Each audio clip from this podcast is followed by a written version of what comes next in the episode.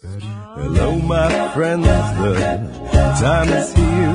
It's the very best of all times of the year. And no, it's not that holiday jive. It's the reason all sports fans stay alive. Well, the draft is at our favorite place.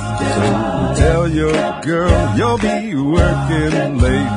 It's the reason I'm cheesing and feeling so fine. It's fantasy football time. It's fantasy football time. Здравствуйте, здравствуйте, здравствуйте, здравствуйте, здравствуйте, наши уважаемые слушатели. С вами ваш любимый, неповторимый, единственный, уникальный, лучший подкаст о фэнтези-футболе на русском, иногда чуть-чуть на украинском, иногда на очень рязанском английском, иногда бывает на белорусском, иногда бывает с американским акцентом, но с вами лучший подкаст о фэнтези-футболе, фэнтези-футбол-фэнтези, и с вами, как и всегда, трио ведущих, трио экспертов, которые не боятся сесть а, попой в какашке и высказать свое мнение заранее, и всех вас предупредив. Итак, это, как и всегда, я, зовут меня Миша, и два моих коллеги э, Коля Гонсалес. Йо-йо-йо, всем привет. И Леша Гриффитс. Привет, парни. Я только сейчас, Коль, понял, что вот э, есть такой из Comedy Club, вроде э, паренек, который маленького роста рэп читает. Это не... Он не твой брат, братан, нет? Ты меня сейчас прям в ступор вел. Родригес. Роста читает рэп из Comedy Club. Родригес. Ну, конечно, это родственник Гонсалеса. Ну, прям... Я только сейчас это понял. Вы внешне похожи. Я сейчас сам зачитал. Да, да, да. Ладно, это было короткое отвлечение. А почему это было отвлечение, друзья? Сейчас я поясню. Потому что мы переначали всю структуру подкаста, и в этот раз мы начнем с рубрики «Топ-флоп-прихлоп», а именно обсудим, что случилось на прошлой неделе именно в плане фэнтези. Да? То есть мы немножко сейчас травмы, вейвер задвинем поглубже, а начнем мы с э, самого рэперского имени текущего драфт-класса новичков. Это Жужу Смит Шустер. Разорвал э, родину Эминема и набрал сто девяносто три ярда и один тачдаун. Как вам, а? Ну, парень крут, причем как крут как на поле, так и вне поля. Твиттер а, вообще у него огонь просто. Да, умеет вокруг себя создать а, а, хайп, как сейчас модно, да, говорить. А, поэтому я думаю, что у него отличные перспективы. Я буду пытаться его на вейвере везде забрать, где он еще есть. Таких мест еще мало, но вот в одной лиге у меня он есть. Слушай, если ты будешь брать его на вейвере, сколько бюджета готов отдать? тридцать девять процентов. Четенько, четенько ты написал. Это явно не медвежья лига, потому что... Хотя, может, и медвежья лига. Ну, вообще, конечно, его роль очень интересна, потому что Бен... Вроде приходит в себя, оборона, о, оборона, атака Питтсбурга тоже начинает зажигать, и Жужу стал чистым вайд-ресивером два, и, собственно, весь его перформанс на прошлой неделе с Детройтом был связан с тем, что у Детройта два корнера, абсолютно неравнозначных, и их корнер пробоульского уровня прикрывал Антонио Брауна и особо не дал им разгуляться, а как раз второй корнер, который сыграл плохо, был против Жужу. И, собственно, этот мисс-матч Бен использовал всю игру, и это позволило Жужу набрать такие цифры. Может быть, это как-то банально прозвучит, но действительно очень важно доверие между квотербэком и ресивером.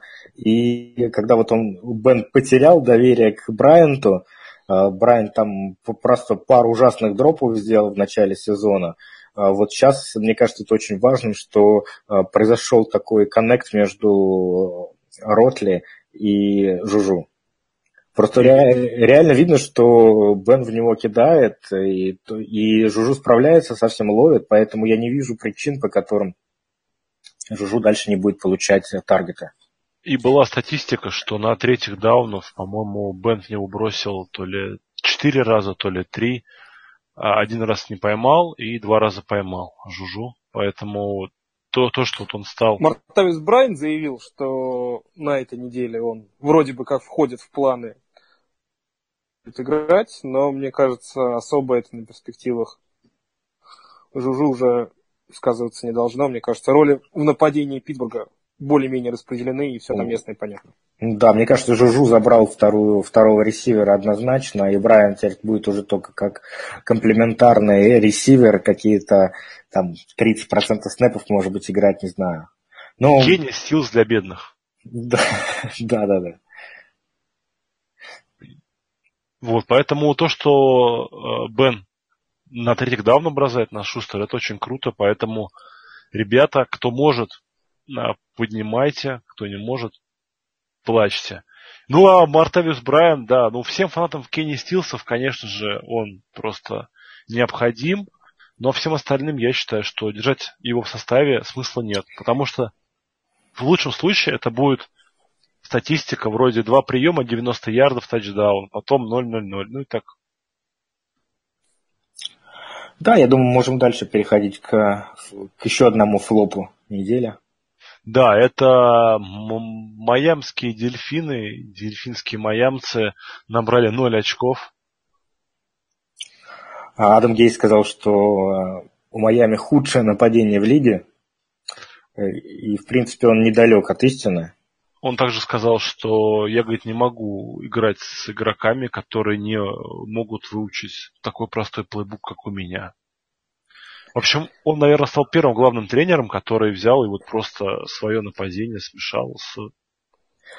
Ну, надо сказать, что он от слов быстро перешел к делу. И сегодня с утра первая трансферная бомба, которая прогремела, как раз связана с Майами. Я имею в виду обмен за четвертый раунд Аджай в Филадельфию. Да. Да, он показал, что нет игроков, которые полностью защищены в команде, и ты должен показывать перформанс, чтобы оставаться в команде и играть. Да, ну, теперь все гадают, был ли именно тот Аджай тем парнем, который не мог выучить плейбук, не был бы он, но об этом трейде мы говорим чуть попозже. Тем не менее, вот из того, что осталось в Майами, кто там остался с точки зрения фэнтези? Живой? Это, ну, наверное, только два игрока, да, это Деванта Паркер и Лендри. Да, абсолютно ты прав. В бэкфилде будут теперь делить снэпы Дамьен Вильямс и Кенни Андрейк Дрейк. Кенни Андрейк мне чуть больше нравится, потому что он, видимо, будет на приемах работать в пи пи ар, получает некий плюс. Но вообще ситуация ужасная, потому что в Майами ужасная онлайн. В Твиттере, в Твиттере прочитал хороший такой остроумный твит, что Аджай делает самые а, крутые выносы на ноль ярдов. Потому что, когда он получает мяч, перед ним уже несколько дилайменов вырастает, и он вот эти пять минусовых ярдов преодолевает, там делая всякие жуков, перепрыгивая через защитников, ломая теклы. В общем, пробегает огромное расстояние, в результате ноль ярдов. Ну, в первую очередь наших слушателей интересует, имеет ли смысл поднимать кого-то из раннинбэков Майами завтра на вейвере? Я думаю, что, безусловно, имеет, просто это потому что такие лотерейные билетики, но вот тратиться на них, наверное, не стоит. Как ты, Коль, думаешь? Ну... Мне кажется, что ничего, ничего хорошего из этих ребят не получится. Да, есть возможность поднять э, раннеров более-менее стартового уровня на вейвере. Это, с одной стороны, хорошо. С другой стороны, это комитет там будет. Или, ну, там из этого комитета по итогам какой-то раннер старту вылупится. Кто это будет, мы не знаем. Дрейк или Вильямс, это реально абсолютное гадание на кофейной гуще.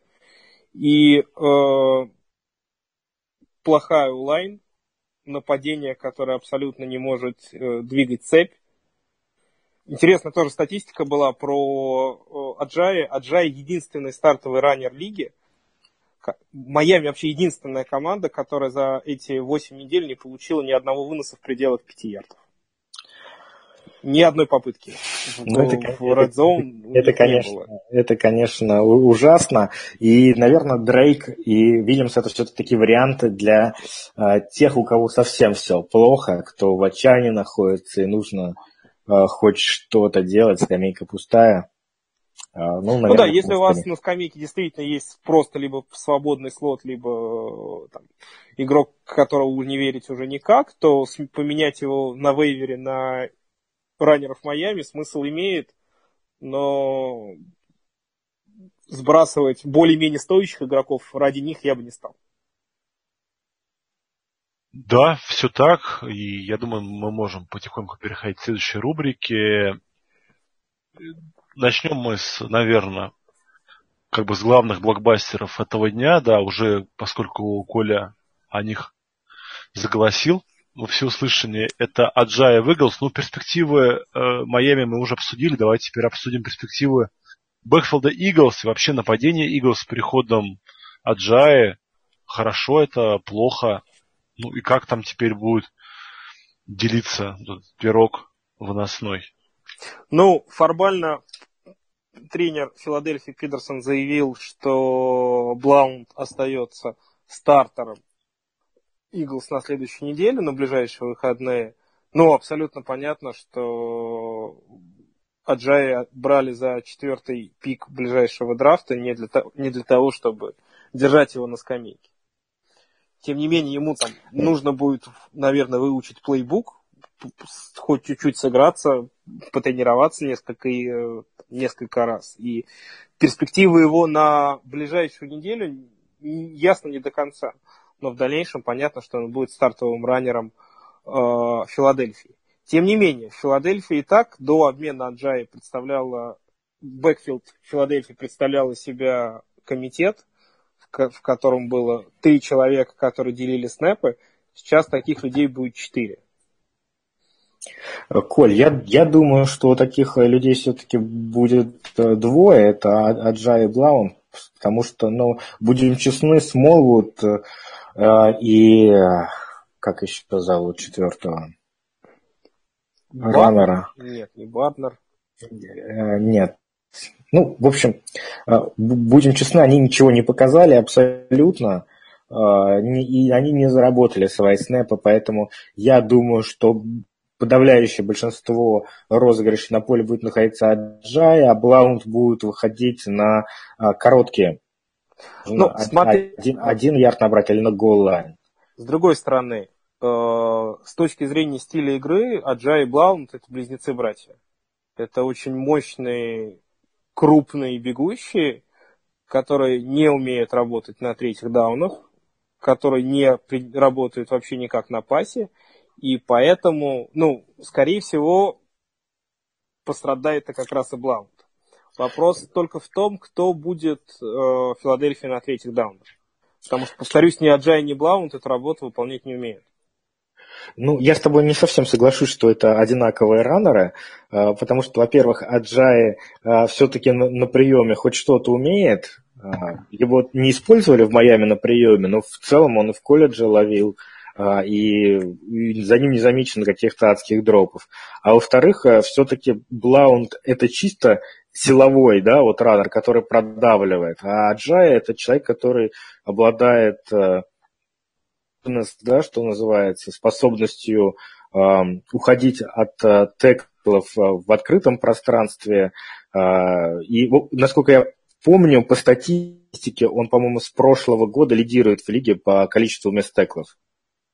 Нет, понятно, что, конечно, Аджай как раннер значительно сильнее Бланта, тут никаких сомнений нет.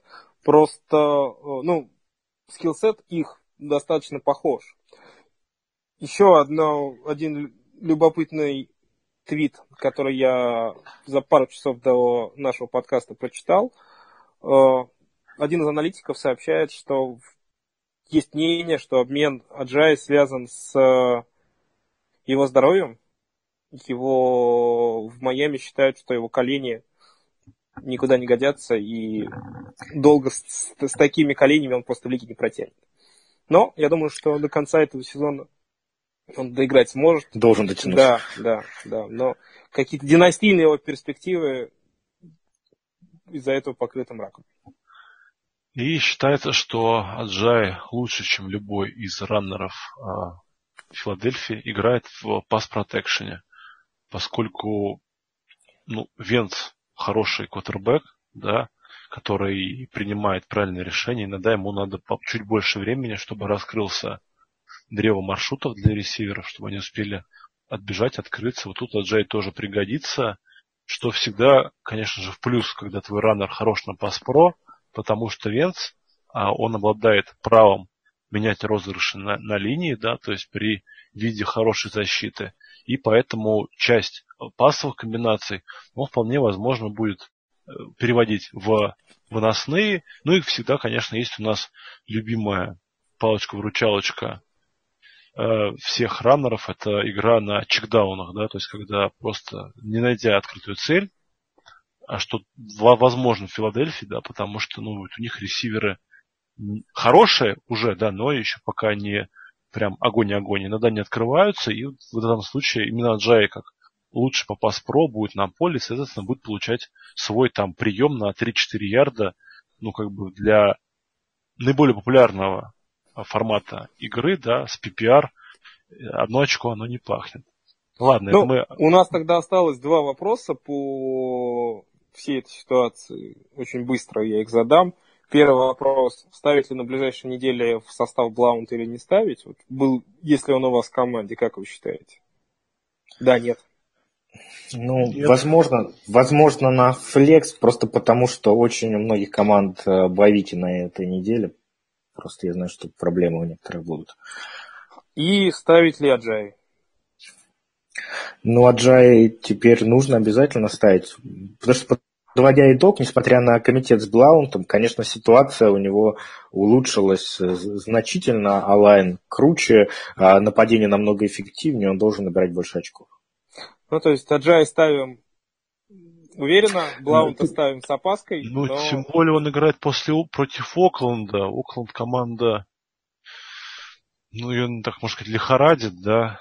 И нападение что-то немножко стагнировало, и защиту не бывает, пропускает какие-то обидные ляпы. Я считаю, что да, надо же обязательно ставить. Тут ну, прям гадалки не ходи. Ну, тут неплохо было бы, конечно, прям перед игрой почитать сообщения по Аджае, потому что... Э, плейбук надо подучить. Да? Да, обычно тренеры, они как немножко так э, подсказывают фэнтези игрокам, насколько плотно они собираются использовать тех или других игроков, поэтому в целом стоит последить за новостями. Ладно, идем дальше. У нас э, случился очень как бы, горячий обмен, на мой взгляд, которых многих владельцев династийных квотербеков обрадовал, кого-то, наверное, огорчил. Это Джимми Гарополо за пик второго раунда переехал из Патриотов в Сан-Франциско. Для одногодок, я думаю, по-прежнему Джимми Джи остается в лучшем случае опцией на стрим. Да, на, тем более на этой неделе играть он не будет, по сообщениям э, Шеннахана. Э, вот, поэтому он стартует только через какую неделю? На десятой неделе, ну, если все нормально, да. Нужно стартовать. На одиннадцатой у Сан-Франциско боевик. Поэтому, да. На самом деле, там, не исключено, что он будет стартовать вообще с двенадцатой недели. Да, потому что квотербэк такая позиция, там точно нужно выучить плейбук, там как в раннинбэка не получится сразу выйти, это точно. И я бы, если бы ставил деньги, то ставил бы именно на двенадцатую неделю. Ну, на самом деле не знаю, насколько этот трейд прям... скажется на фэнтези-перспективах игроков Сан-Франциско. Не думаю, что что-то резко Гарополо прямо поменяет. И даже если предположить, что он крутой квотербэк и сразу начнет все, все жарить, все равно команда не, не, сейчас не того уровня, не способна показывать, мне кажется, эффективный футбол в нападении. Тем более нападение Шеннахана такое, что... как скажем, детальки Леша... все притереться да. Да, друг к другу. Это Леша... в Атланте она тоже не с первого года заработала. Да, но, но... нужен персонал, нужна и ученость. То есть надо выучить все это. Тем не менее, в первые несколько недель и Пьер Гарсон показывал вполне приличные цифры.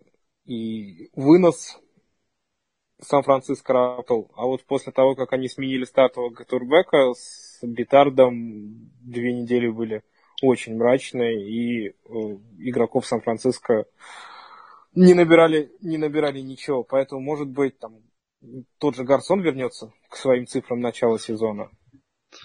Может быть, может быть. В конце концов, он делает любого квотербека чуть сильнее, чем он есть на самом деле, но...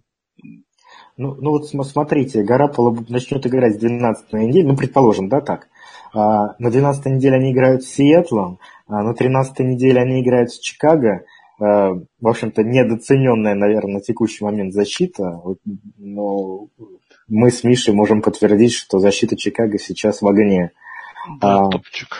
Ну да, на четырнадцатой неделе они с Хьюстоном играют, но э, это уже плей-офф, и экспериментировать в плей-офф, мне кажется, не очень хорошая идея. Ну да, да, то есть это, это опция для суперфлекса, возможно, да, если у вас совсем никого нету, скажем так, если вот у вас выбило травмами Роджерса, Палмера и так далее, ну и, и, и для династии, для, вот для нашего формата.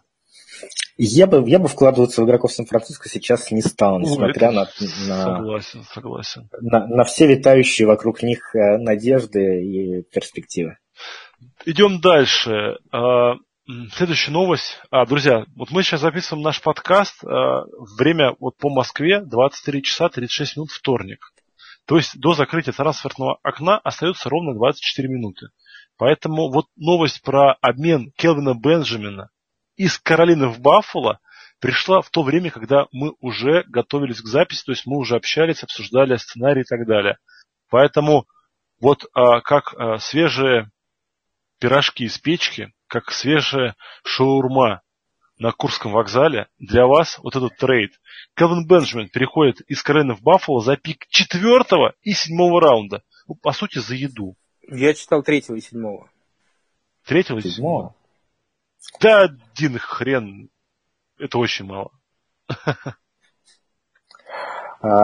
И что тут можно сказать? Ну, во-первых, про Каролину, да, резко растут акции Фанчеза. Фактически он с собой заменяет Келвина, первого ресивера Каролины.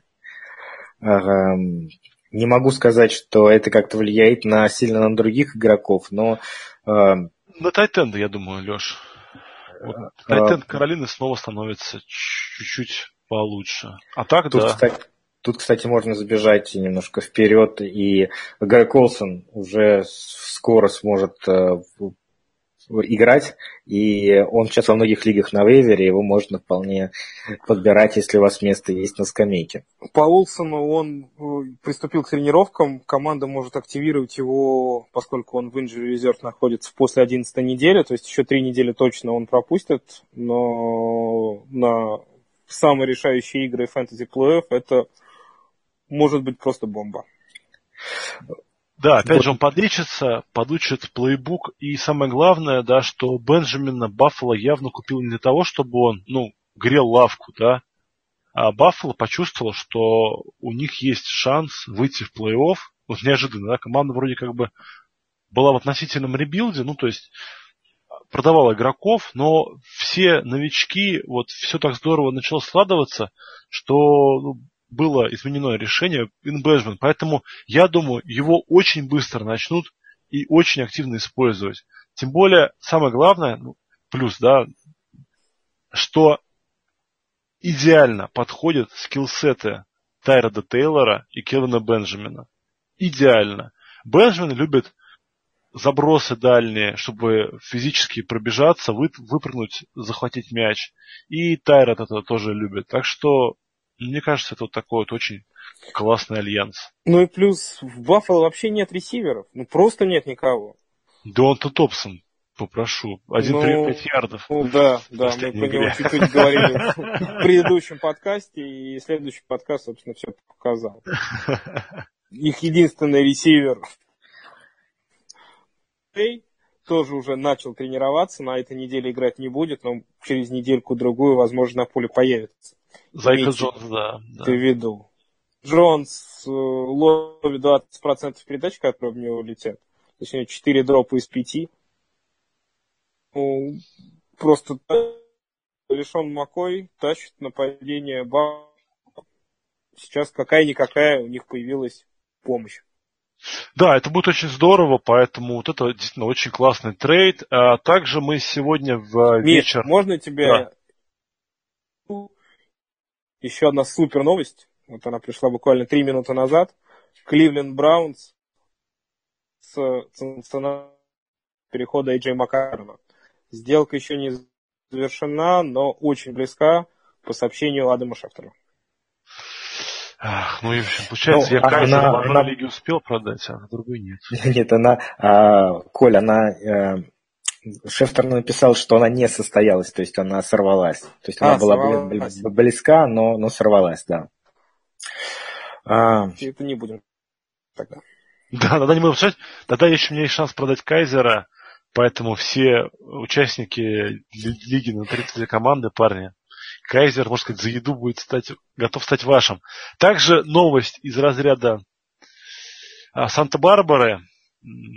Судья-девушка, точнее женщина, да, которая слушала дело а, Зики Лелита, сказала, что Зик, твой главный успех – это не твой талант, а работа твоей команды и твое здоровье. Поэтому ты из-за этого вот шестиматчевой дисквалификации ничего не теряешь. Вообще, как бы, все у тебя будет хорошо. И восстановила бан Зика на шесть матчей. Ну, Миш, прям, прям серьезно так и сказала? Да, да. Была цитата прямая, что как бы, you can't be там, disappointed because all your future success depends on your line and your health. И типа вот слышишь про пропуск матчей шестих, это тебе вообще красава, ты будешь здоровее. А на что, кстати, Зик сделал э, твит. Мне, ну, он сказал, она мне сказала выбирать или я, или футбол, и показывается, как бы, ну, он этим самым асци языком, то есть, когда символами рисуешь, да, нарисовал в Твиттере, как э, парень с мячом в руке сталкивает с обрыва девочку. Вот. Ну, как бы, я думаю, мы вот столько уже обсуждали все это дело. А Слушай, сейчас... он еще сейчас пару матчей за секшн без угрозы. Угрозы. Вот. Мы уже много раз обсуждали, что же делать с Зиком. Скажем главное, что пока его сбрасывать точно нельзя, потому что у него есть двадцать четыре часа на повторную апелляцию. На данный момент, возможно, уже сейчас тоже, опять же, так же, как и трейды, решается вопрос, что предпринят штаб Эзекииля Эллита. Будет ли он, согласится ли он на шесть матчей. Потому что риск продлить еще на пару недель грозит тем, что эта дисквалификация затянется до плей-офф, ну, выйдет в плей-офф. А уже на это может Даллас не пойти. Даллас сейчас на ходу. Даллас э, верит в своих других э, раннинбэков. Да, все-таки, ну, онлайн, у них есть онлайн. Вот. И при этом вот самая популярная тема сейчас в Твиттере, ну, помимо того, что продают все Майами, это то, что Даллас может получить. Там игроков называют от Демарка Мюррея до Джереми Хилла. Вот такой разброс. Но Джерри Джонс заявил, что первым раннером Далласа будет Альфред Моррис. Не исключая, сказал Джонс, что а, определенную роль точно будут играть Блаунт и кто там у них... Третий. Не Блаунт, а... Мак Фаден. Мак Фаден. Ой, да, Мак Фаден, Мак Фаден, да, это я уже... И, Род... и Роди Смит. Вот, да. Он сказал, они будут тоже участвовать, вот, но первый Моррис. И ну, большинство фэнтези-экспертов, я думаю, и мы в том числе, мы переживаем за то, что э, ну, нас ждет комитет. То есть, по-прежнему, да, Альфред Моррис – это тот парень, которого ты хочешь видеть в своей команде, но вот э, рассчитывать на то, что будет он как Зик по две... по двадцать пять тридцать очков приносить за игру, конечно, не стоит. Ну, Зик был интересен в первую очередь тем, что он из себя представлял раннера на абсолютно всех даунах, то есть он одинаково и выносит, и здорово работает на пасе, и поэтому у Далласа, собственно, не нужен был никто, кроме него. Выходил Моррис, но все его... каждый раз он там выносил один-два раза за игру. То есть в этом смысле Эллиот очень похож на Левиана Белла. Понятно, что Моррис таким раннером быть и на третьих даунах, скорее всего, работу получит Макфаден, но тем не менее, ну, я думаю, что, по крайней мере, сейчас это точно, первые два дауна в Далласа будут за Моррисом. И все в его руках и в его ногах. Если у него он будет, у него все будет получаться, если он будет хорошо выносить, то Далласу смысла менять раннера и играть в комитет никакого не будет. Верно, но в любом случае это уже объем не тот, потому что на третьих даунах будет э, Мак Фаден. И... В ди пи ар опять же уже не так все это красиво. Естественно, то есть это, это и продуктивность, конечно, он не сможет Эллиота заместить полностью, поэтому... Ну, Эллиот э... это чего у нас? Это там второй, третий да, ранний да, эр бэ один, это... а ну, год. Моррис будет эр бэ два вполне, вполне ну, уверен. В лучшем случае. Опять же, мы же говорим про раннера, который играет в хорошем нападении, за прекрасной линией. Нападение команды настроено на вынос. Пасовых целей у Прескота не так уж и много, и все равно раннер будет получать ну, они, они любят, любят играть через вынос, да. У них э, строится на этом игра, у них хороший сильный вынос, после этого идет плей-экшен, бутлег. Ну, это... Все это логично и понятно. Ну, Моррис, вот это да, если у вас вдруг... Я не верю, что у кого-то есть на вейвере Моррис, но если вдруг он есть, можно засандарить все оставшиеся деньги. Вот, вроде по новостям именно трейдов все, Леш, все же? Да, все. Ну, слава богу. Ну, вот, кстати, это один из самых горячих а, трейд, а, как сказать, вот этих пос... окно закрытия трейдов, да? Сезонов. Вообще, да, да, по, по трейдам такого... этот сезон побил все рекорды. Да, ну и давайте по, про травмы. Первая травма – это головная боль наша с Лешей. Зак Миллер почти лишился ноги, но тем не менее сейчас вот сегодня пришла новость с утра, что операция была успешная. Чувствуется пульс в нижней части конечности ноги, поэтому, скорее всего, ногу удастся сохранить. Ну, э, по игрокам фэнтези нападения Чикаго могу сказать одну вещь. Э, в одногодках э, право быть у вас в команде заслуживает только один игрок – Джордан Ховард. Да, Тарика Коэна уже начали активно сбрасывать на вейвер, и есть команда... ли смысл его поднимать или нет, я нет, даже не знаю. Пока нету его смысла поднимать, потому что команда пока ищет способ его вовлечь в игру. То есть эффект неожиданности прошел, да, по-прежнему это быстрый, классный, веселый парень, но он, как и все нападение Чикаго, очень-очень пресное, сухое, не, не секси, поэтому ну, что тут говорить. Заку здоровья, Ховарду тоже здоровье, потому что с таким объемом можно и сломаться. Идем дальше. Крис Хоган повредил плечо. эм эр тэ показало, что разрывов нет, но надо отдыхать. Причем ожидает, что несколько недель пропустит Крис. Ну, что ну вообще неприятная травма. Ему после, после удара защитником шлемом у него рука повисла плетью, его сразу увели с поля. Слава богу, да, не потребуется операция, но тем не менее это минимум несколько недель. Дальше как пойдет восстановление. И самое главное, что ресивер с выбитым плечом это очень и очень может быть неприятно, и перспективы его туманны.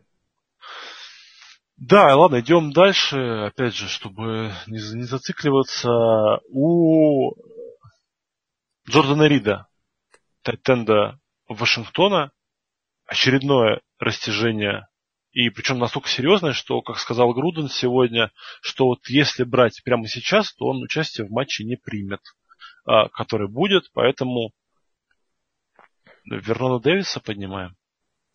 Да, у Найлза Пола тоже травма, поэтому остался один Вернон Дэвис, который, кстати, очень неплохо выглядит в этом году. Ну и травмой Джордана Рида я тоже, если честно, совсем не удивлен. Заманал он.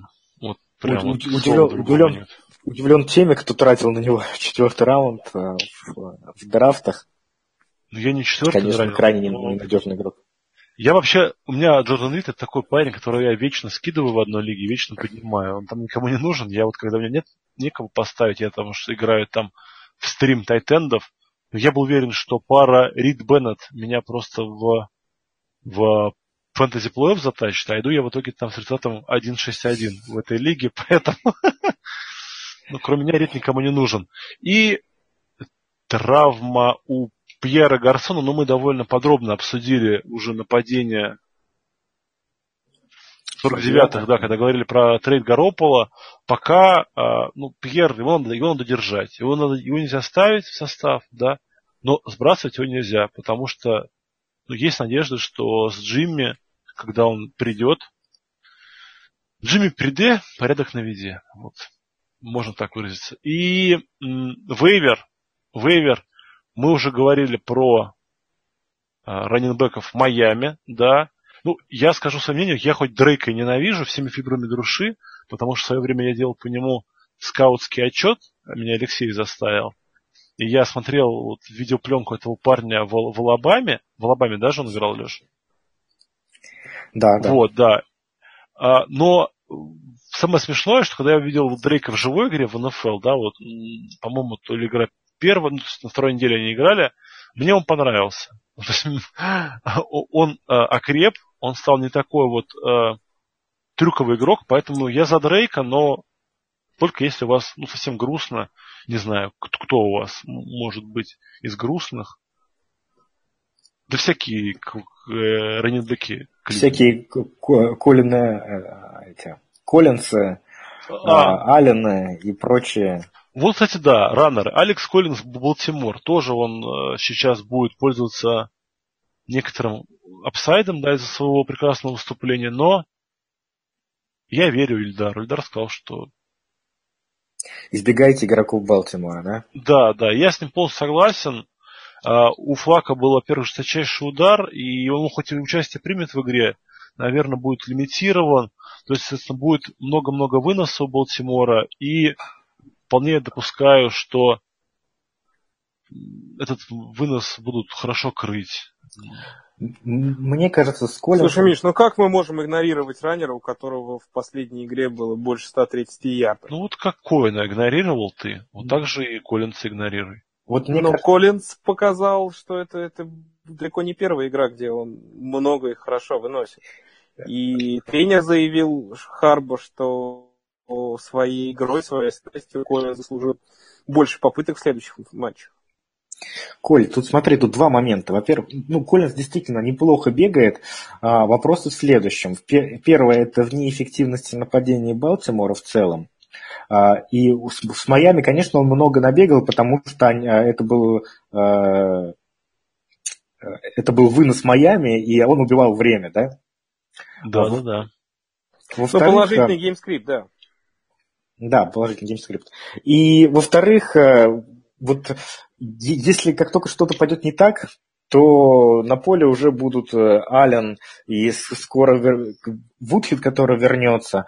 Плюс, мне кажется, что в данном случае это как раз вот а, а, случай а, нет, охоты за очками, которые были в прошлом. Да? То есть вот он классический случай, он показал свою лучшую игру, сейчас все начнут его брать, и, а дальше он ничего не будет показывать. Ну, ну вот у меня такая чуйка, так скажем. Как Адриан Питерсон.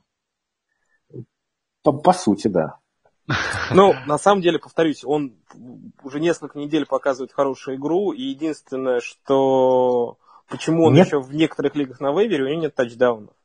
У него нет тачдаунов, но это при таком, при таком объеме они придут. Нет вопросов, что бежит он хорошо. Тут как бы вопрос реально. Это очень здорово, что мы сейчас вот, ну, не согласились, да? Когда нас будут обвинять в том, что мы плохие эксперты, мы скажем, не-не-не-не-не. У нас все было, у нас все записано. У нас... Ну, давайте опять же быстрый вопрос. Кенни Андрейк да. или Алекс Коллинс?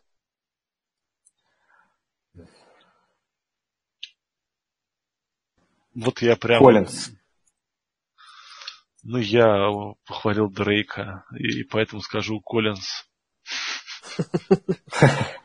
Не, ну просто у совсем другой настрой психологический в Балтиморе, чем в Майами. Я не люблю брать команды, которые так вот, ну, в разнос идут. Чаще всего там все. Коллинс просто потому, что у него есть какая-то определенная роль. У Дрейка какая будет роль, вообще непонятно.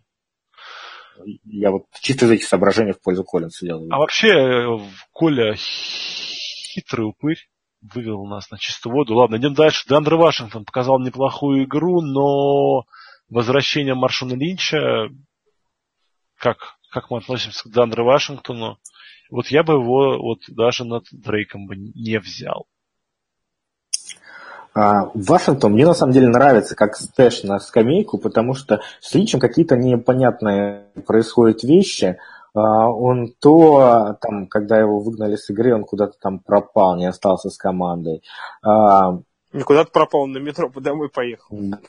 Сегодня он не пришел на тренировку. Там была какая-то легкая, там расслабляющая тренировка, но, но факт в том, что он на нее не пришел. Я не знал про это. Я, я меняю свое мнение. Деандре Вашингтон над, над Дрейком тоже уходит. Конец, нет, конечно, Линч, он остается там первым раннером Окленда, там слишком у него авторитет высокий, и там не будут, я думаю, с ним скандалить. Но учитывая, что с Линчем может произойти много всего разного, там, от, начиная от травмы и заканчивая все-таки каким-то там внутренним скандалом в Окленде, то интересный такой игрок на скамейку, я считаю. Плюс еще мы в, прошлой, в прошлом подкасте обсуждали, что Вашингтон будет работать на первых двух даунах, а на третьих пасовых выйти, выйдет Ричард. Но самое смешное, что в игре с Баффало тачдаун занес Вашингтон, но это был тачдаун после паса. Ну, ну, клевый. Он потому что у меня в династии есть, поэтому он клевый. Ладно, идем дальше. Обсудили мы майамских. По ресиверам. Ох, ну, сценарист просто пихает своего протеже везде, где может. Снова, Коля, просит, чтобы мы рассказали про Кори Дэвиса. Да не, про него не надо рассказывать просто. Если хоть в какой-то лиге он еще где-то есть на вейвере, берите его обязательно. Он уже приступил к тренировку.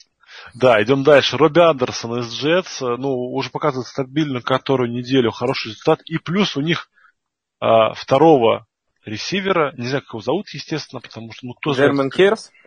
Керс. Керза. В общем, его, его отстранили от игр, лига отстранила. Нет, Керли отстранили. Вот, или Керса. Керс. Нет, Керса точно. В общем, Керса. Короче, одним в общем, непонятным ноунеймом стало меньше, поэтому, соответственно, у Робби Андерсона еще больше будет объем. И плюс, ну, он действительно несколько матчей подряд уже показывает, ну, вот прям вот он неплох.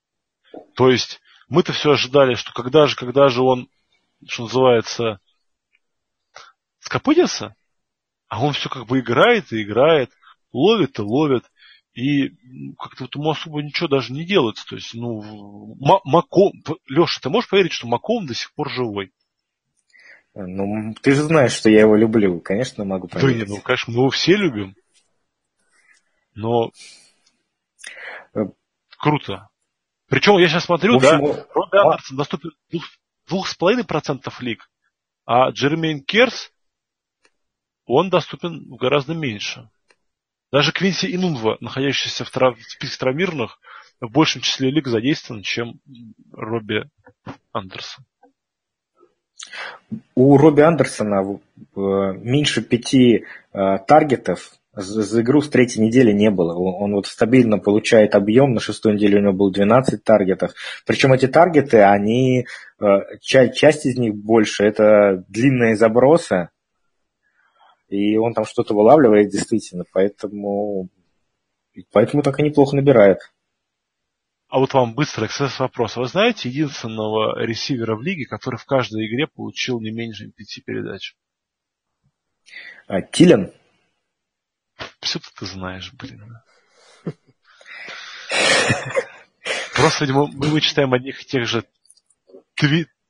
Твиттер-аналитиков. Ну, по Андерсону, думаю, все понятно. Классный игрок, надо брать действительно вот этого. Особенно сейчас, когда идет пора боевиков, я считаю, что прям очень надо. Пойдет, пойдет на флекс как минимум. Да, да. Идем дальше. Пол Ричардсон, Сиэтл. Ну, ну что, это любимый, любимый ресивер в Red Zone. Кандидаты в эм ви пи. Новый кандидат в эм ви пи у нас Конечно. Объявился. Вы смотрели эту игру? Нет, я после... Игра просто сумасшедшая. Ничего не мог смотреть. Ну, Но я, я потом посмотрел Сиэтл, Хьюстон, конечно, игра просто шикарная. Я еще и ставочку на ней сделал, немножко поднял. Выиграл? Да, да, я поставил в перерыве тотал больше шестьдесят шесть с половиной. Что ты вообще рисковый парень?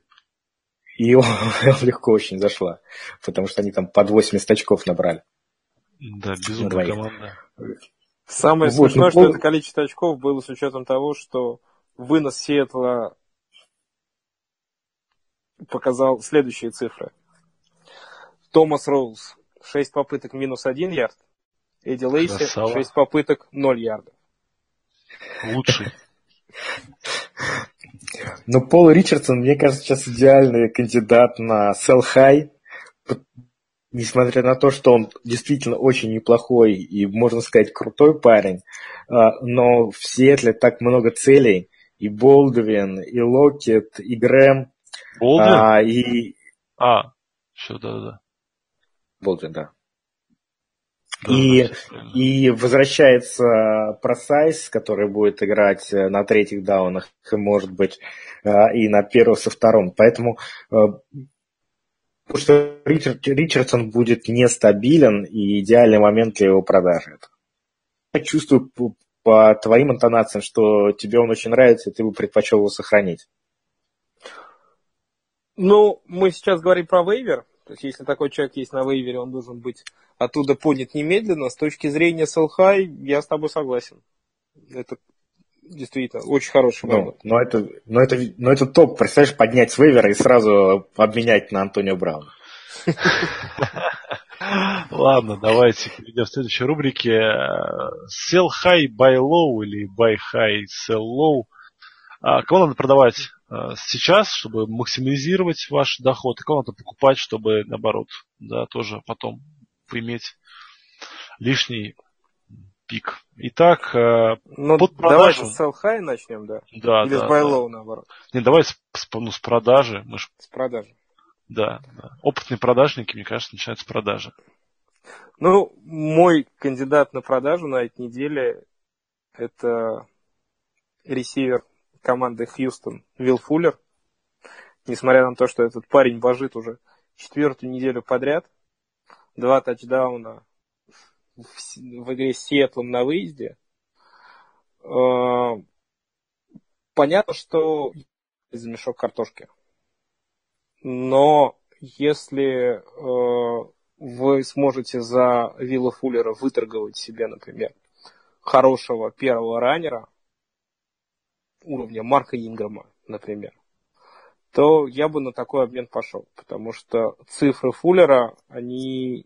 космические, невероятные, нереальные. Леша приводил статистику в нашем чатике в Телеграме о том, что если Фуллер сохранит свой темп, у него к концу сезона будет сколько? шестьдесят тачдаунов, да? тридцать два. Ну. А, тридцать два, но... Все равно понятно. Да, да. да. Правда, про то, что цифры Фуллера нереальны, мы говорим третью неделю подряд. И третью неделю он своей игрой это все опровергает. Но все равно, мне кажется, что момента, лучшего момента, чтобы его продать очень-очень дорого, у вас не будет. Да, до этого вы могли его просто продать хорошо, а сейчас вы можете продать его очень хорошо. Да, вот, согласен. Вот я-то его обменял на Инграма, в целом вроде бы неплохо, но с другой стороны, сейчас Инграма могут вообще на скамейку посадить за его два фамбла. А... И это, кстати, кандидат Байлоу от меня. Вот. Ну, посмотрим. Фуллер молодец, на самом деле, оправдывает э, свой пик первого раунда. И э, Дэшон Уотсон, поэтому вполне могут они дальше продолжать жить. А, мой кандидат на... Sell high. Sell high. А, Исайя Кровель.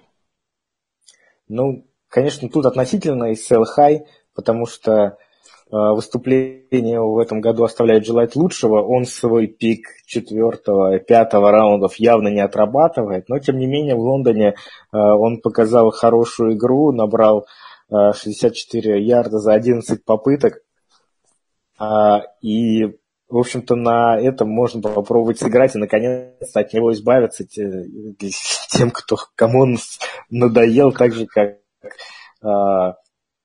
например, Ваня Данилов, который жалуется мне уже недель шесть подряд на него и не знает, что с ним делать. Вот лучше момента вы не найдете. Ну, конечно, условный sell high, не знаю, что даже за него можно будет получить, но, наверное, какого-то там вайд-ресивера три вполне возможный вариант.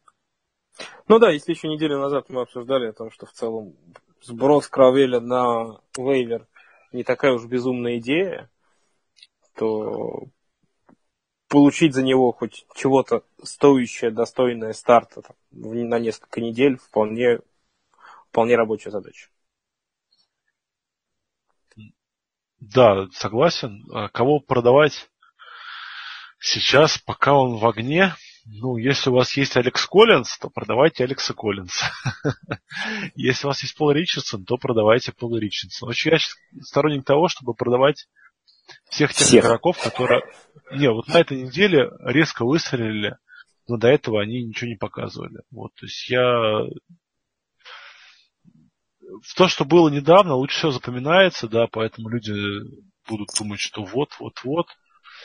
Ну, и там, не знаю, из Деандре Вашингтона, да, то есть, опять же, если у вас все хорошо с раннерами, вы вполне можете рискнуть, если он у вас был в составе, его продать. Вот. Ну, Крис Томпсон, наш любимый, да, мы все его с этим продавать, он все, блин, играет, и играет, и играет хорошо.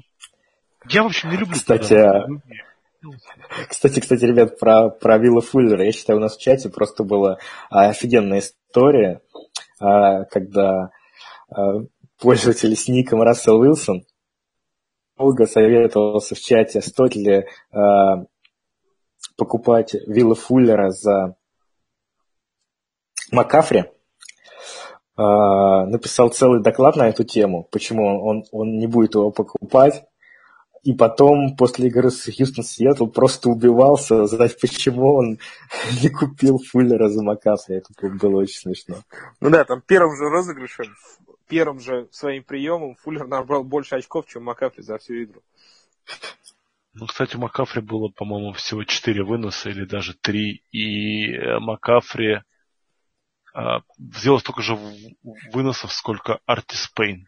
То есть, я думаю, можно как бы сказать, что вот потихоньку Макафри переводит на роль такого принимающего бэка, а не то, что мы все надеялись. Ладно, ну, о, кстати, а, да, это вот, кстати, про Селхай. Если можете еще, то попытайтесь продать Макафри, пока еще люди не разобрались, кто это. Вот. А теперь байлоу. Ну, я уже сказал, да, свой байлоу это Элвин Камара. Но логика тут простая. Вы должны наставить на том, что вот у него была плохая игра, два фамбла, тыры-пыры. Э, Камара... Ты, наверное, имеешь в виду Марка Инграма. Да, Марка Инграма. Я кого назвал? Камару. А, прошу прощения. Ночь на дворе. Да, то есть Марка Инграма попытайтесь... закупить задешево, да, то есть вы мотивируете тем, что вот, Камара у него отнимает снэпы, у него два фамбла, там на него сейчас обидится этот, этот, этот, этот. Э, нет, все равно будет все хорошо у Марка Инграма, я считаю, вот. И пока у него была неудачная игра, да, надо попытаться этим воспользоваться, потому что снова, потом он снова будет играть не против таких хороших защит и будет, ну, по-прежнему очень-очень неплохо. А сейчас у него, в принципе, было неплохо. Все.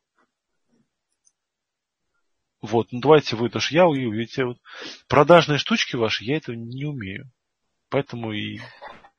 Да, да. Я бы, я бы Миш, тебе не поверил, что вот э, ты так хочешь купить Инграма, и при этом рассказываешь мне, какой он плохой, и сделал два фамла. Коль, давай, давай своего кандидата на покупку. Да, а я бы постарался купить Деванта Паркера. Парень пропустил три недели, многие про него уже подзабыли, владельцы, наоборот, помнят и злятся, что в шестом-седьмом раунде драфта три недели им запоганил. А Паркер, на самом деле, был фактически уже готов выйти на игру в четверг, в последний момент все-таки решили его поберечь, позволить ему выздороветь окончательно. На девятой неделе ожидается, что вместо Мэтта Мура на поле вернется Катлер, у которого с Паркером образовалась неплохая химия. И сейчас очень хороший момент для того, чтобы купить в перспективе ви ар два, ви ар три за относительно небольшие деньги, потому что, повторюсь, владельцы Паркера могут быть им недовольны. Согласен. Леш, ты будешь кого-то про Байлоу говорить? Ну, давай поговорим про Майкла Краптри. Он немножко сейчас, мне кажется, в последних вот играх а, а, находился в тени а, Амари Купера, который наконец-то а, свою игру, да. Но в, в то же время а, Краптри является очень стабильным ресивером, который просто, как никто другой, штампует каждую неделю двухзначные очки. А, и это, конечно, не совсем Байлоу, это может быть какой-то... и бай-хай, но он вполне может окупиться, потому что у Краптри очень крутое расписание в плей-офф, фэнтези-плей-офф на четырнадцатой, пятнадцатой, шестнадцатой неделях. Он играет против Канзаса, Далласа и Филадельфии, несмотря на то, что Канзас, Канзас и Филадельфия, это как-то звучит очень э, так серьезно, но их дебеки, секондари позволяют набирать ресиверам очень много очков, и это для Краптри очень хорошие матчапы на плей-офф. Миш, ты давал вот загадку про ресивера, который получал не меньше пяти таргетов в каждую игру. Mm-hmm. На самом деле, еще таким же ресивером является Краптри. У него была одна игра, в которой он получил меньше пяти таргетов, но просто в этой игре он получил травму и досрочно покинул поле. Ну, ладно, давайте дальше. И мы приходим к рубрике, моей любимой рубрике, потому что я всегда что-то новенькое узнаю. Фэнтези-хак от Леши Гриффитса.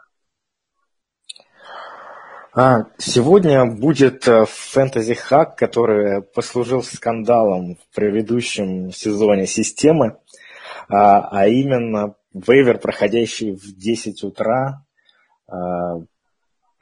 Вейвер проходит по средам, об этом приходят э, уведомления, э, но не все знают, особенно те, кто не играет в системе, что э, еще раньше, перед тем, как приходит уведомление о прошедшем вейвере, э, на системы со следующей недели, по-моему, будет уже одиннадцать утра, потому что в Америке часы переведут. Э, Движок обрабатывает все вейвер-запросы и делит игроков на тех, на кого поданы заявки, и тех, на кого заявки не поданы. Игроки, на которых поданы заявки, остаются на вейвере и помечаются буковкой W. Игроки, на которых не поданы заявки, остаются свободными агентами. Что это дает? То есть вы можете в десять утра зайти на движок, перед этим, при этом не делая заявок, заявок на игроков, которые вам интересны.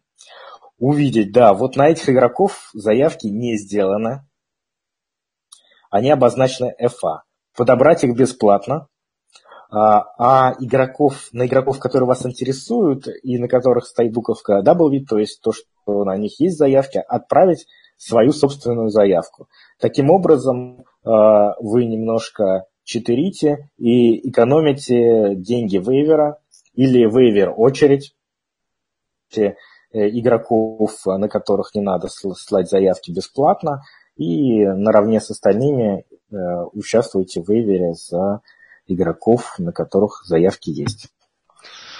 Чуть-чуть парни. добавлю, или, потому что или... сказал Леша. Вейвер Движок эн эф эл рус обрабатывает вейвер э, от пятнадцати до десяти минут.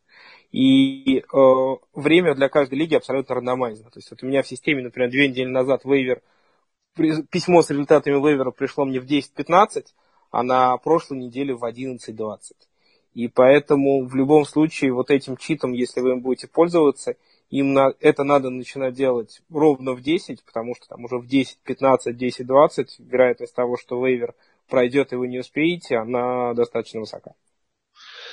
История жизни. Стоим как-то мы на работе, пьем кофе с Димой Стилетом, среда, девять пятьдесят девять утра, и тут Дима достает телефон. Я говорю, что такое? Он говорит, ну, сейчас же вейвер, десять утра. Вот, и при мне берет, начинает поднимать защиту, начинает ругаться, что вот квотера, который он хотел взять бесплатно, его кто-то взял, поэтому придется на него давать деньги.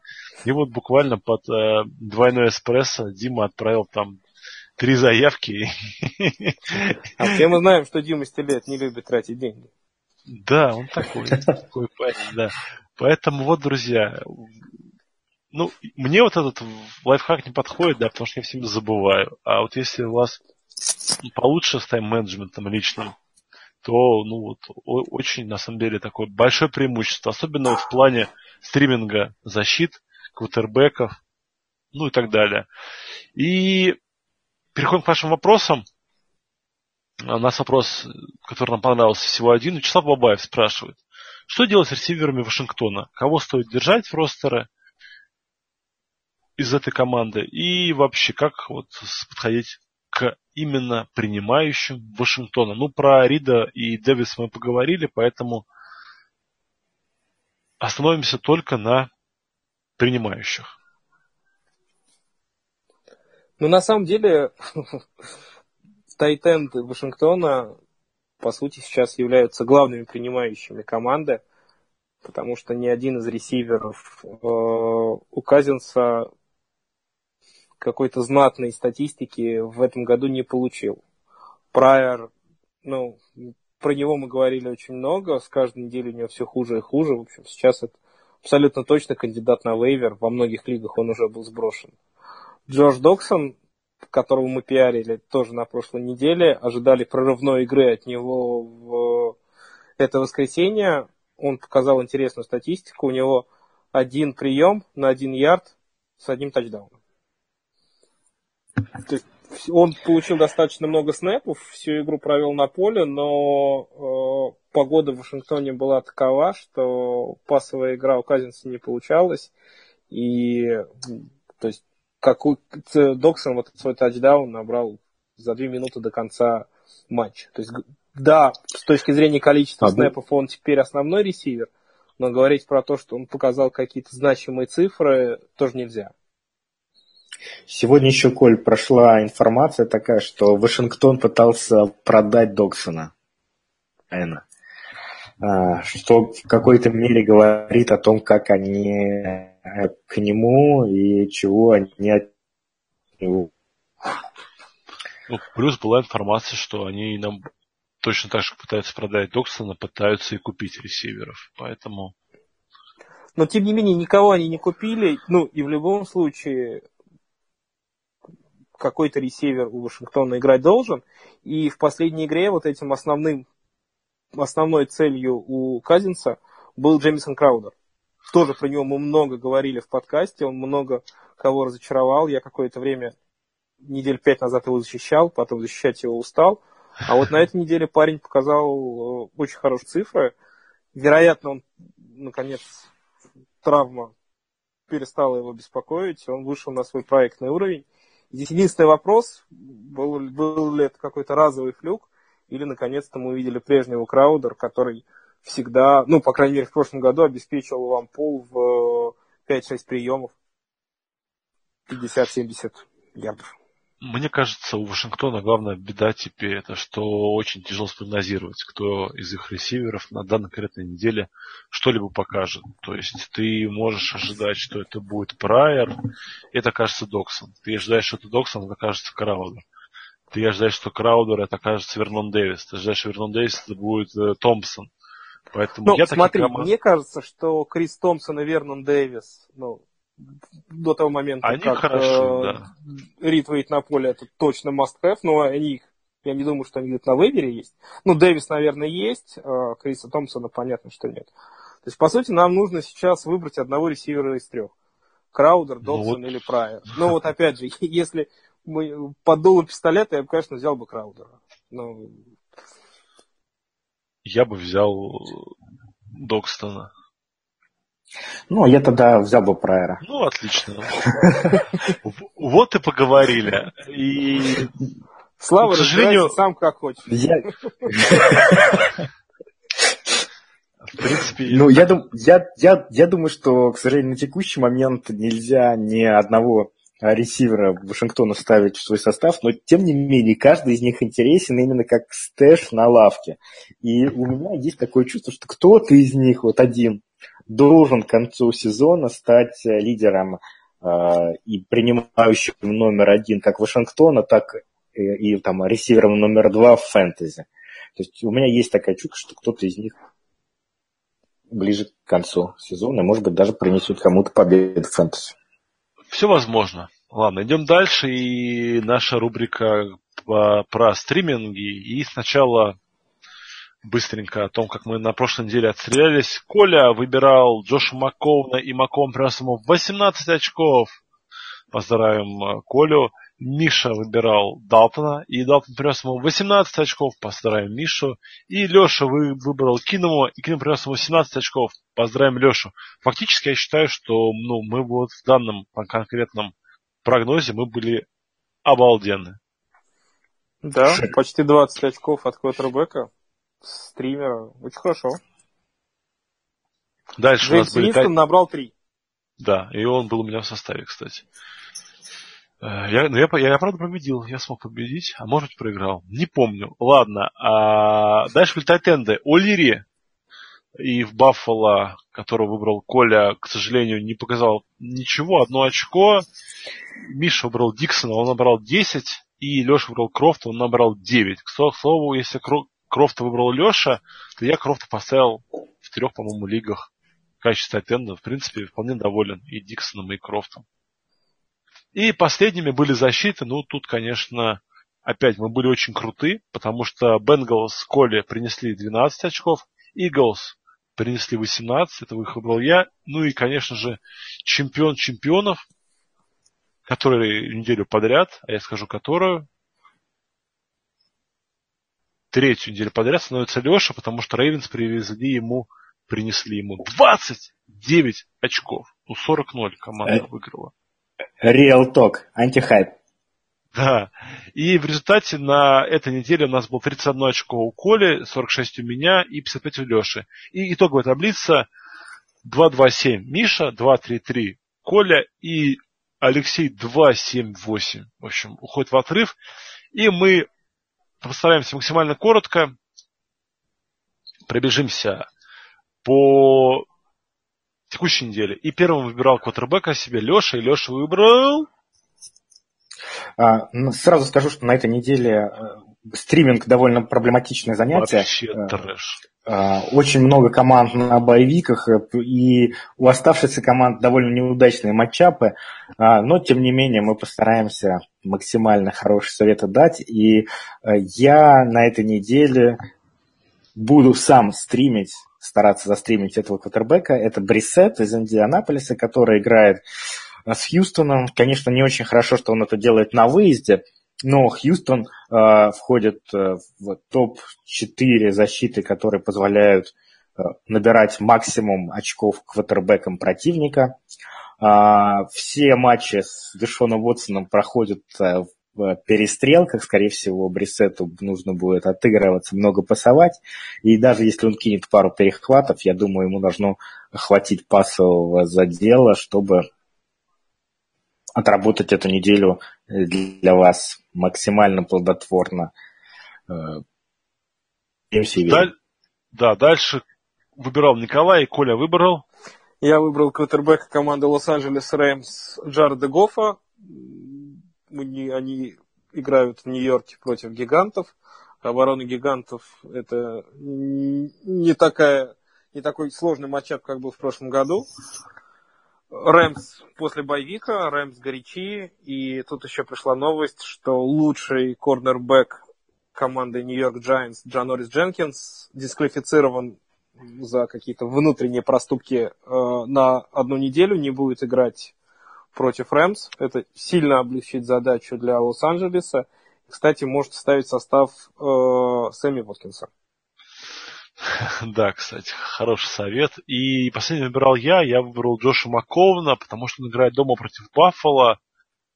Да, Баффало как бы нацелено на выигрыш сезона, да, ну, то есть выход в плей-офф, как вот сегодняшний трейд показал. Но, тем не менее, Маковн в целом набирает очень неплохие цифры каждую неделю. Он пока все еще здоров. Вот, и, ну, в целом, он последние три недели набирал стабильно больше восемнадцати очков. По мне, это очень здорово. То есть он кидает относительно мало перехватов, да. Он почти всегда набирает двести ярдов. Такой хороший, надежный стриминг-вариант. То есть э, неплохо и координатор нападения оказался, да, в Джетс неплохой. И с непонятными ресиверами что-то показывает Джош. В общем, как-то так. Дальше были тайтенды, тут Коля... Миш, выхватил... единственное, что хочу добавить, да, что игра Баффало Джетс состоится в четверг ночью. Ставьте Макоуна в состав заранее, если хотите его заиграть. Да, опять же, это плюс для домашней команды всегда играть дома. Но тут на проблему Баффало и Нью-Йорк очень рядом находятся, поэтому особого какого-то дискомфорта ни тень, ну, гости не испытают. Дальше Коля выбирал, и Коля выбрал в качестве тайтенда себе. Я выбрал в качестве тайтенда Вернона Дэвиса из команды Вашингтон, но это, собственно, изи-катка на этой неделе. Рид получил травму задней поверхности бедра, его не будет, я думаю, несколько недель. Дэвис хорош, но про него мы много говорили, добавлять не буду. Это он очень крут, и он набирал релевантные очки даже и без травмы Рида, а сейчас должен быть просто тайтенд один на несколько недель.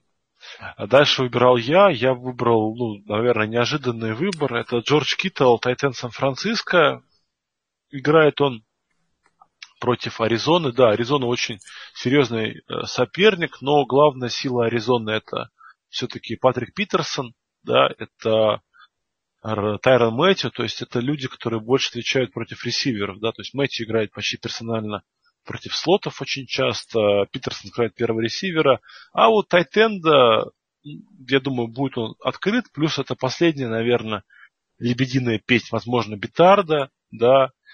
Играют они дома, у Аризоны нету квотербека, в общем, вынос хорошо, фриск тормозят, поэтому я думаю, что за счет объема Киттл, я надеюсь, от него, ну, хотя бы там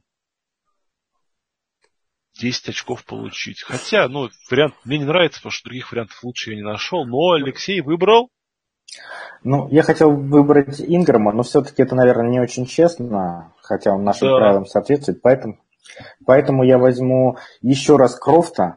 Во-первых, у него по таргетам за пять последних матчей четыре, семь, пять, четыре, шесть, это для тайтенда очень прилично. А во-вторых, в Цинциннати играют с Джексонвиллем, которые просто, у которых сумасшедшие корнеры. Это, это, это позволяет перенаправить таргеты квотербека на тайтенда. И, в общем, в матчах Джексон-Виллем тайтенда действительно получают много таргетов. И для Крофта это, конечно, хорошо. Поэтому как стример он вполне на этой неделе пойдет. Согласен полностью. Дальше были защиты. И по защитам первый выбирал я. Я выбрал защиту, неожиданную защиту я выбрал. Это святые. Святые играют дома, играют против Тампа-Бэй. Тампа-Бэй буксует, плюс, скорее всего, пропустит игру против святых Джеймс Винстон. Соответственно, будет Райан Фицпатрик, будут перехваты, которые могут закончиться возвратами в тачдаун. Вот. Ну, защита Сейнтс, она, мы привыкли, что она очень плохая, но вот вполне неплохие цифры она может показать. Просто за счет того, что очень слаб ее соперник. Защита у Сейнс в этом году средняя. Вот нужно немножко отучаться от э, этого стереотипа, что у Орлеана там худшая защита в лиге. Да, да, да, в, да. В прошлом году она была двадцать девятая по футболу аутсайдерс. В этом году она, вот я на прошлой неделе смотрел, семнадцатая была. То есть это середняк. Они, они реально неплохи. Ну и плюс у них очень сильный, э, кроме того, что у них фронт-севен давит, и Джордан Дефенс, опять, здорово играет. Их новый новичок, корнербэк Латимор, претендует в этом году на звание новичка года в защите. И закрыл он им дырку традиционную, которая была в Нового Орлеана с кортерами. Да, поэтому дальше выбирал Леша, и Леша выбрал фу-фу-фу. Детройт Лайонс. Ну, мне, конечно, не очень нравится, что играть защиту, которая играет на выезде, а они играют в Гринбэе. Но, во-первых, они играют против Хандли, квотербека, которого не очень много опыта. Во-вторых, сыграл Хандли в прошлой игре совсем не важно. А в-третьих, Детройт, как раз они... Это очень хороший матчап против... неопытного квотербека, потому что дебеки Детройта, они такие болл-хоуки, то есть охотники за мячом.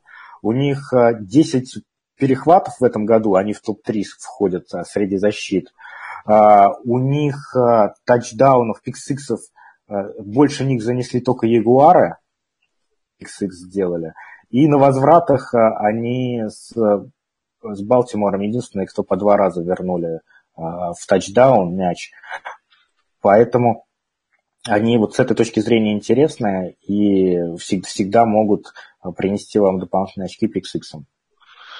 Да, плюс мы помним, что один из возвратов Балтимора был таким, вот, ну, что называется, очень флюковым, да, не, необычным, поэтому можно сказать, что они лидеры. Балтимор, Балтимор два своих возврата в одной игре сделал, да, с... И мы, знаем, и мы знаем почему, потому что наш ганнер Макману сломался. И... Ну, в самом начале, да, там потом второй сломался. В общем, там был такой как комедия ошибок. Но, тем не менее, шикарный выбор. И последним выбирал Николай. И Николай... Да, на этой неделе в качестве защитника команды защиты я рекомендую обратить внимание на Cincinnati Bengals.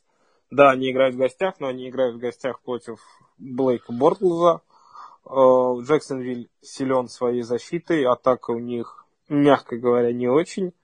Непонятно еще, что будет с выносом. Фурнет вроде начал тренироваться, но насколько он отойдет после своей травмы, не ясно. Если он не отойдет, то Джексонвилю придется давать Бортлу забросать. А чем это заканчивается, мы все знаем. Да, да. И я думаю...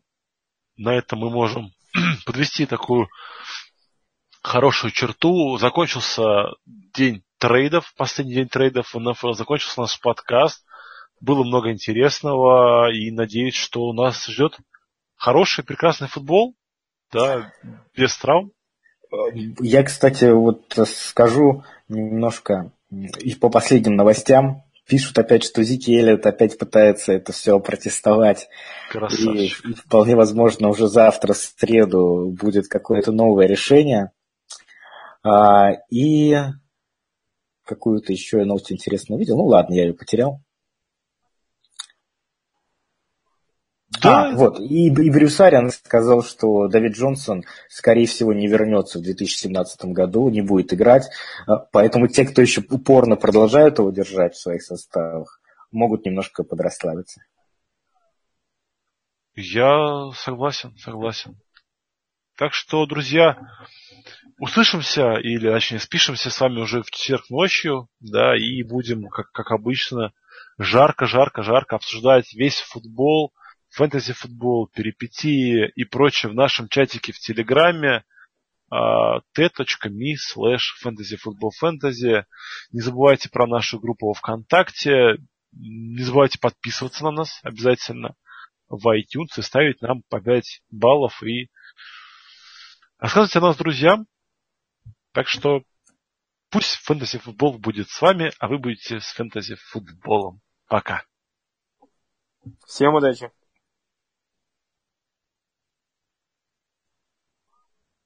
Леха грубый какой.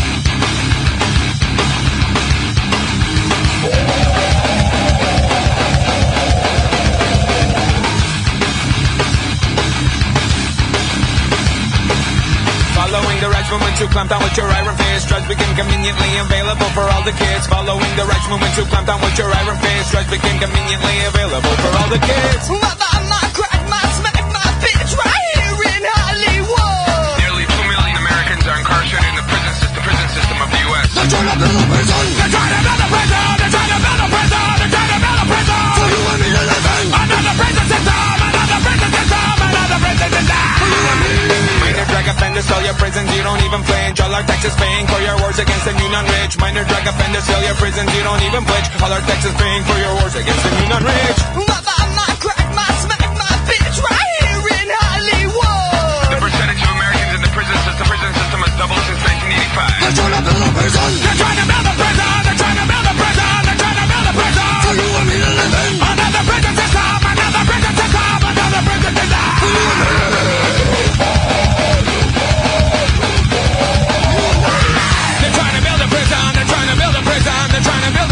For you and me. Oh baby, you and me. Boy. Boy. While research and successful drug policy shows that treatment should be increased. Boy. And law enforcement decreased while abolishing mandatory minimum sentences. Boy. While research and successful drug policy shows that treatment should be increased. And law enforcement decrees while abolishing mandatory minimum sentences. Utilizing drugs to pay for secret wars around the world.